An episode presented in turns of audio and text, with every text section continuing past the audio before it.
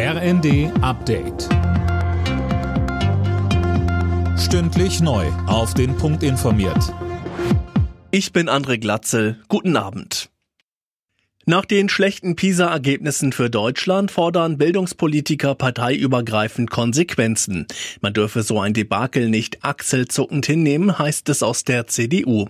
Die Berliner Bildungssenatorin Katharina Günther Wünsch fordert erstmal einen realistischen Blick auf die Probleme. Das bedeutet, dass wir nicht alle Herausforderungen, vor denen wir jetzt stehen, von heute auf morgen lösen können.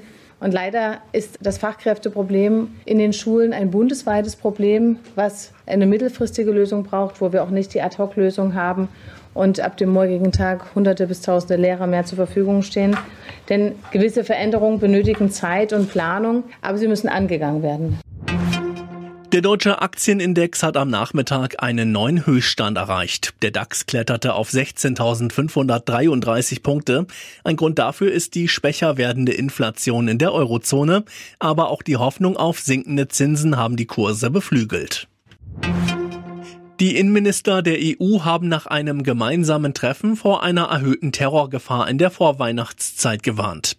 Der Krieg im Nahen Osten verschärfe die Lage. Silas Quiring. Das hatten zuletzt auch schon der Verfassungsschutz und Bundesinnenministerin Faeser ähnlich formuliert. Sie verwies am Rande des Treffens auch nochmal auf den Anschlag in Paris am vergangenen Wochenende. Es bestehe derzeit eine akute Gefahr, so Faeser. Die Behörden müssen mögliche Akteure und auch entsprechende Propaganda besonders im Blick haben. Die EU will jetzt 30 Millionen Euro zusätzlich zusätzlich für den Schutz besonders gefährdeter Orte bereitstellen, also etwa Synagogen. Im DFB-Pokal stehen die ersten Viertelfinalisten fest. Am frühen Abend standen zwei Zweitligaduelle auf dem Programm.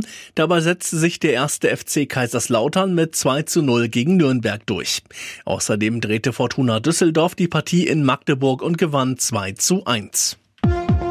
Alle Nachrichten auf rnd.de